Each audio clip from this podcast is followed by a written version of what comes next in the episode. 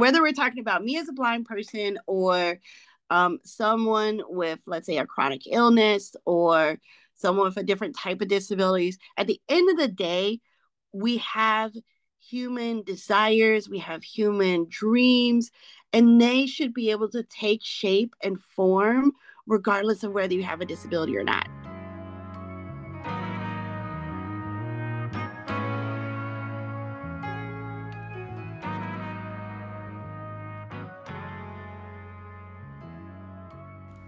Hi, this is Qudsiya Naqui, and welcome to Down to the Struts, the podcast about disability, design, and intersectionality. Today, we'll listen in on my conversation with Denna Lambert. Denna is part of the NASA Space Tech Mission Directorate, an Astro Access ambassador, a single mother by choice, and a member of Delta Sigma Theta.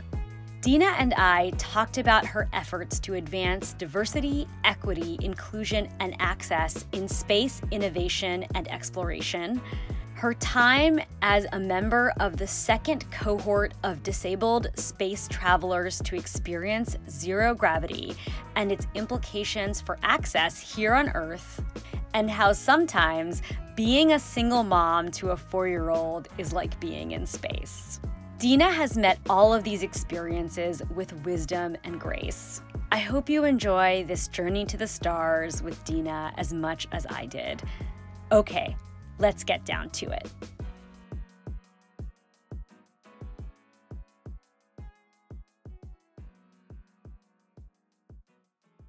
Well, thank you so much, Denna, for joining me. It's such a treat to be able to sit down and talk to you today. Thank you so much. I I've been looking forward to this conversation. Just oh my goodness, just to talk and and catch up. So I'm so glad to be here on the down to the struts.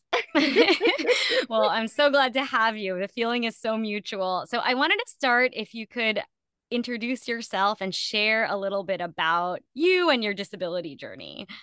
I'm Denna Lambert. I uh, live in the DC area, specifically Maryland. But I, like many folks who live in DC, I came here from Arkansas. So I'm an Arkansan, born and raised. Um, so I've been living in the DC area for almost 20 years now. I work for NASA, uh, specifically our uh, Space Technology Mission Directorate which uh, has given me a lot of opportunities to connect with young researchers, uh, innovators, and entrepreneurs. And that really speaks to my own personal passion of advancing um, space technology and really ensuring that we're able to bring along groups of innovators. And to be a part of that is just a, a blessing. Um, I am a single mom by choice to a almost four year old son uh, through adoption, and I am blind, uh, so blind since birth. So a lot of different things. I, I kind of wear a lot of different hats from being a mom to a government employee to uh, a STEM innovator to uh, trying to be as involved and connected with my communities. Um, I'm a board member of our um, uh, cooperative uh, organization, which has about 1,600 units and um, over a $14 million budget. Just trying to stay connected and really promoting inclusion in our, our neighborhoods. Uh, so, as far as my disability journey, I've been blind since birth. I do have some remaining vision. So, I do find myself sometimes straddling the fence of experiencing life as a blind person or someone who orients non visually to someone who does have access to some visual information and sometimes being perceived by you know the public as being more sighted uh, than blind. And that's kind of a, I don't know if the right word is dichotomy or kind of a push and pull that a lot of um, low vision folks experience. But it's been a part of my everyday life from um, schooling to learning how to navigate and using a cane or a guide dog to how do I access information and whether that is, you know, in digital form or in braille or sometimes in large print. It kind of permeates throughout a lot of different decisions and aspects of my life. Thanks for that overview, Denna. There's so many aspects of your identity and who you are that I, I hope that we can explore in this conversation. But I wanted to start, um, since you mentioned it first, also with could you share a little bit more about what led you to where you are now to working on really exciting diversity, equity, and inclusion initiatives at NASA? I think initially a lot of the DEI A and now A meaning accessibility community really honed in on um, the workforce. You know how do we bring in employees? Um, how do we treat them? How do we retain really good talent in our organizations particularly in the government and I think now we're recognizing that inclusion and equity and diversity and all of those principles surrounding that permeate through all different aspects of life as in our relationships who we develop partnerships with agreements that we we create with business partners or investors. And so being able to merge that that that work of um, equity inclusion not only in when we look at our workforce statistics and who is there and where they are in our organization and our leadership levels but how they're able to be a part of the ecosystem that we call space technology and who's a part of that. And so as we start to have these large, you know, missions of Artemis where we're going to go back to the moon and where we're going to live and work and beyond, we want to make sure that we are bringing the best parts of human, you know, society or human experience and that includes diversity, equity, inclusion, accessibility. We have to infuse that into our development and into our innovation as well. So to be able to do that with NASA is just a dream to be able to do that.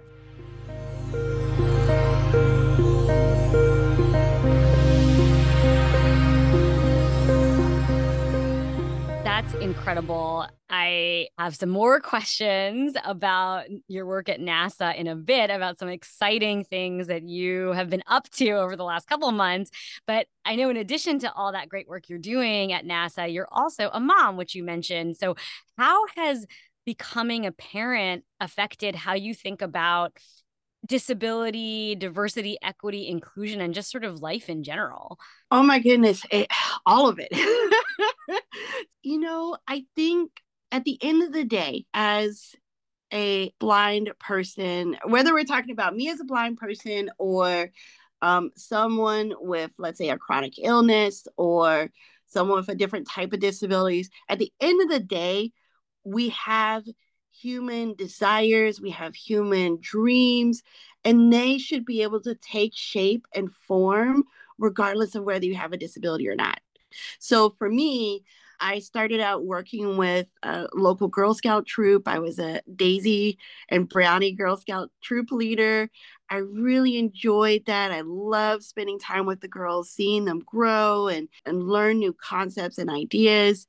But when it was time for them to go, I felt like, man, I, I really want to do this with my own child, you know? I want to have these experiences and help them grow as a person. And so that's what led me to thinking could becoming a mom be for me? I was single at, at the time when I was thinking about this, and I did have to factor in blindness, though I think in really factoring blindness, it wasn't so much of can I be a parent as a blind mom? You know, there's tons of really great role models out there in the blind community that I was able to find who were doing and killing this whole motherhood or fatherhood thing. But more, how do I operationalize this? How do I become a a blind mom on a day to day? How do I get my son back and forth to school or to doctor's appointments? And so I took some time to interview women that were out there who either decided to become moms or who decided that being child free was better for them. So I landed on the answer yes, I do, in fact, want to pursue this, and I can pursue this as a single person and really looking at the different options. You know, there's fertility, there's foster care, there's adoption. And I've had adoption on my heart for a number of years, even probably since the age of 10. And to be in a place that I could financially do that, it was definitely a journey. And I think having a positive philosophy or positive attitude about my own blindness did really help me in conversations with the adoption community who is very new to working with people with disabilities who want to pursue uh, adoption as an avenue to becoming a, a, parent. And so now that I'm four years into this, I think at this point, my son is not quite aware that I am a blind person. He understands that he needs to interact with me through touch. If he wants to show me something, he has to, you know, guide my hand there or be more verbal in his descriptions of what he sees or what what he wants. But it's not a showstopper, you know. We we kind of figure it out.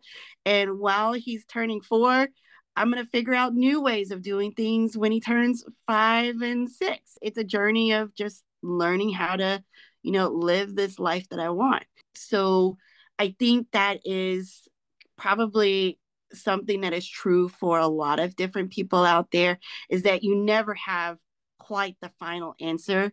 You have the answer that is right in the moment and then you you reassess and you adapt and you change. And that's where i think resilience comes in. I think that's where having a village that you build and expand you know, to come alongside you in those moments when you're not really sure of yourself.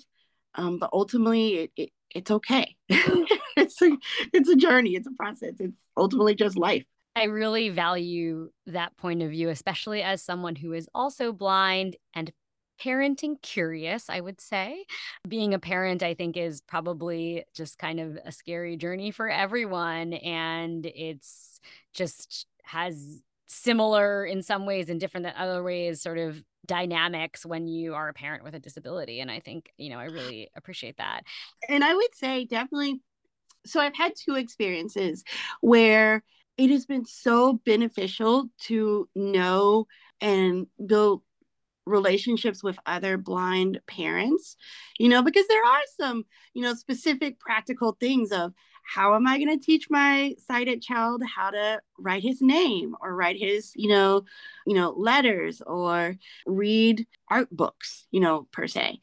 Uh, but there has been surprising level of benefit and goodness that has come from just building relationships with other parents without disabilities as well. There are so many, you know, commonalities. Everybody is struggling. Everybody's trying to find the new and better ways of parenting that works, you know, for their specific child. So I, I have definitely um, realized that there's benefits of building a village that includes both people with disabilities and those without disabilities.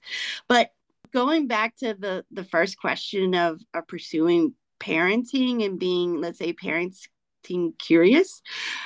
One thing that I realized when I would interview and talk with uh, women who were both decided to go the route of becoming a parent and those that choose not to, the question that I had at the end of the day was um, looking at their life and, and whether they were happy or not was were they at peace with the decision that they made so, you know, for those who chose to become parents, were they at peace? For those that wanted to be child free, were they at peace?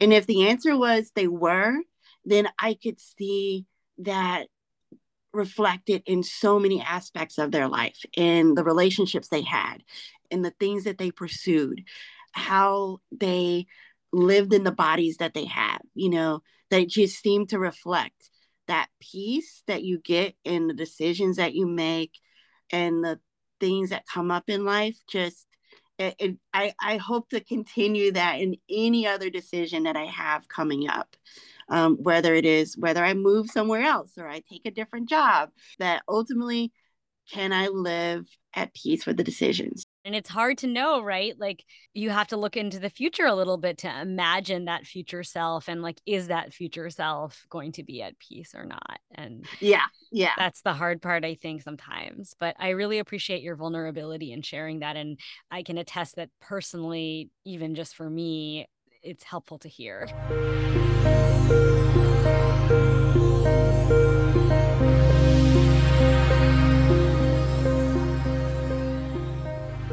Returning back to space for a second, which I'm sure being a parent sometimes feels like being in space. Oh my um, goodness, yes. you recently were part of the second cohort of people who participated in a NASA program called Astro Access and you experienced zero gravity, which is so cool. And I've been dying to ask you, what was that like? Oh my goodness. You know, there's an, an analogy of when you're trying to explain explain i find myself having to explain uh, co- basic concepts to my son who is exploring the world right now. And i want to you know describe a taste you know to him. And i can't explain it until i actually give it to him. So this whole experience was very much like that of experiencing weightlessness is such a foreign experience in that how we orient ourselves from you know what is up or what is down the rules are totally different when you're in a weightless environment. But for one to actually put my hat in the race or my name in the hat it was a dream come true because sometimes being a single mom there are these practical decisions of oh my goodness can i do this? Can i get away for four or five days to to pursue this dream? And to have the village to step in to help me do this to do you know it's it's just i feel so blessed. So that's one thing that it has taught me is that i can as an individual pursue the things that i love while also being a mom and and, and being a single mom. The second thing is getting a chance to work alongside disabled uh, researchers and disabled engineers and blind scientists or amputees. That was just incredible. You know we all were striving for a positive outcome on this one mission over a number of months.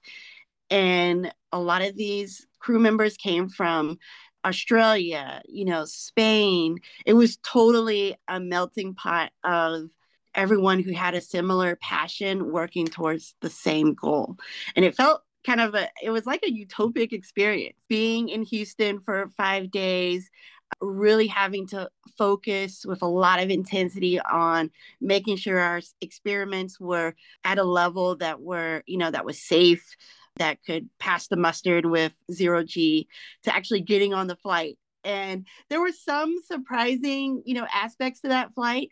When we actually took a, a, couple of days to rehearse the parabola plans that we had set out uh, i would say the experience was very well run very organized. It was considered a research flight so there were a lot of i's to dot and t's to cross to give us the green light to go. So sometimes in a disabled community we we always have to kind of go in with a little bit of skepticism to say okay is this performative? Is this for show? And i would say with the astro access experience it was very much way beyond a performative kind of thing. It was real research real findings real outcomes that we had probably over a hundred different individuals coming from um, space oriented companies like Blue Origin, Virgin Galactic, uh, Sierra Space. They were there because they wanted to know how to include disabled explorers in their their line of business and that was exciting so to have that experience and then just to as a 41 year old woman where sometimes your body lets you know how old you are to be able to do a flip and a turn and a twist, you know, with little to no effort. That was, I felt like a four or five year old to just have that exuberance of, look at me, I'm standing upside down. But also to know that we were doing uh, real research that will hopefully serve as pioneering steps for explorers in the future. That was really humbling and very much a part of the story that I want to leave as a legacy. All of that to say, it was epic. that sounds incredible. I would just be doing cartwheels in the air because I've never been able to do a cartwheel in real life. I um, know, I know. gravity.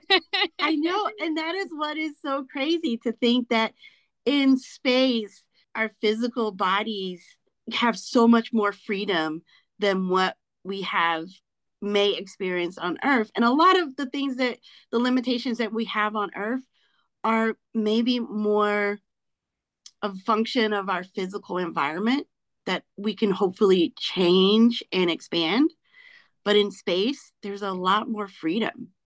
How can advancing access and inclusion for disabled people in space change how we think about our world here on earth we can address the the barriers and challenges of space while we work on these these barriers and challenges here on earth.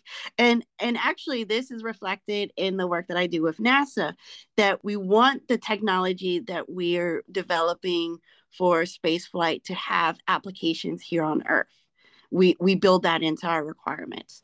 So to know that as we look to long duration missions, we know that disability is a normal part of the human experience. So it's going to come up at some place, whether it's requ- acquired disability or something that someone comes with as their own, you know, experience in life.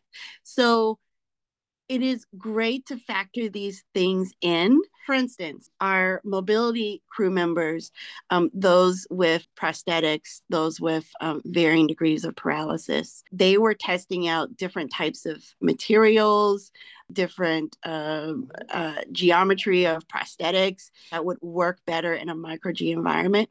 Those findings, those insights that we gain uh, from these type of flights will have implication for how we think of prosthetic design here on earth. And even for let's say the blind crew we were testing out how do we convey crucial environmental information in a sign or in how we navigate a space with a, a device orientation device.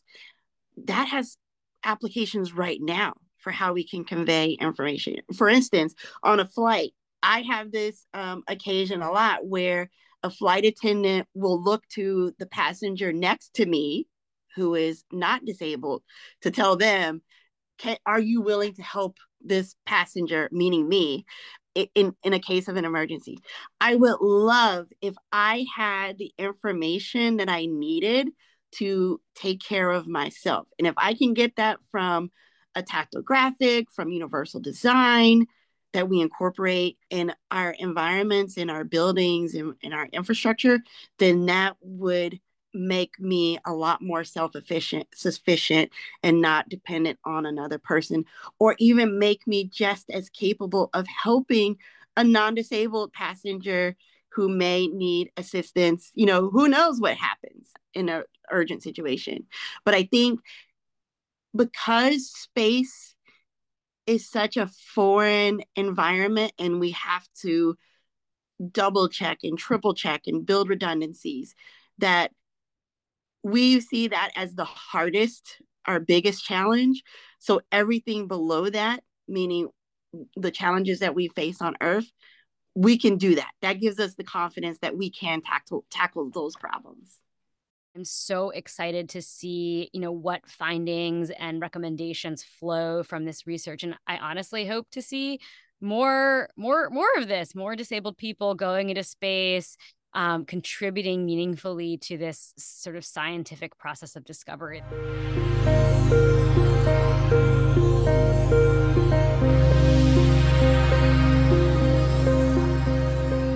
while I'm sure at this point it's hard for you to imagine what would top going to zero G at this point. Um, what's next for you, Denna? What what are, are there projects coming up for you that you're excited about, whether inside of your work at NASA or outside of it?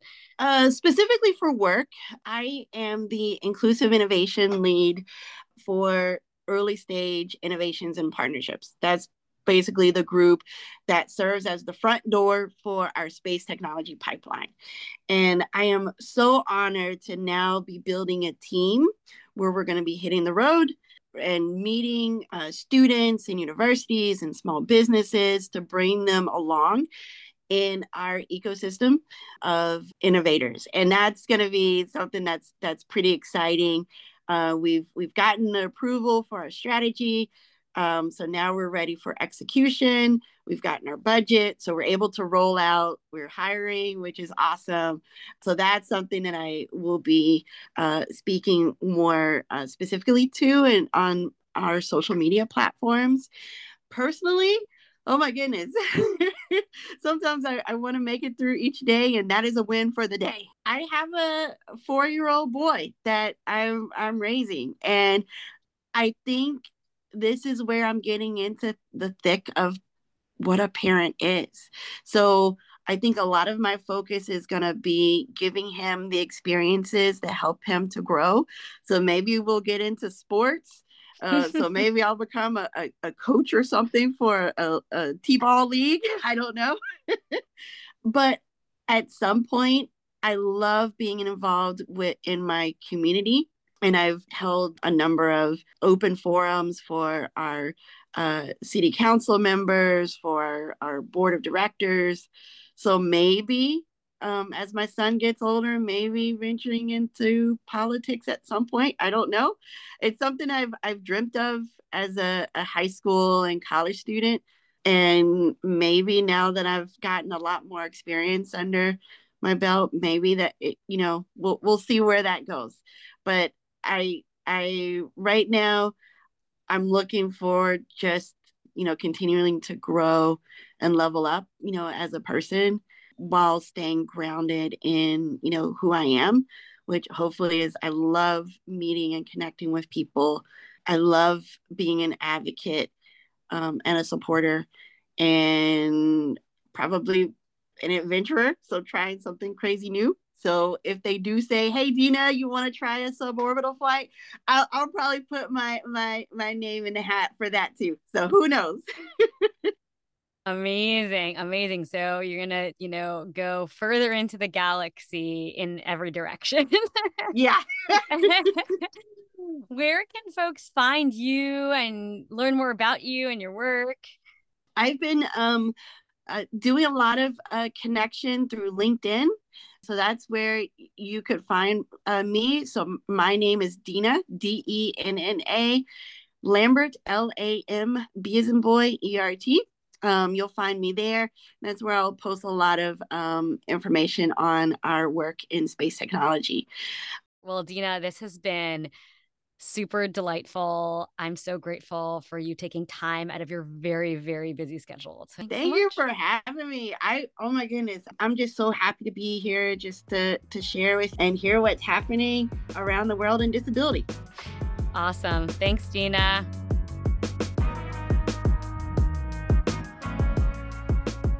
This episode was produced by Alana Nevins and me. Our social media manager is Avery Anapol. Special thanks to Claire Shanley for designing our logo, and to Eiffel Gangsta Beats for our theme music. If you like what you're hearing or reading, be sure to subscribe and drop us a review on Apple Podcasts, Spotify, Stitcher, or wherever you love to listen. You can follow us on Twitter and Instagram at Down to the Struts and join our Facebook group, Down to the Struts Podcast. If you want a monthly update from me, including news from the disability community, you can subscribe to our newsletter, Getting Down to It, on Substack. If you have disability news or thoughts to share, drop us a line at downtothestruts at gmail.com. Thanks for listening and see you in a couple of weeks so we can get back down to it.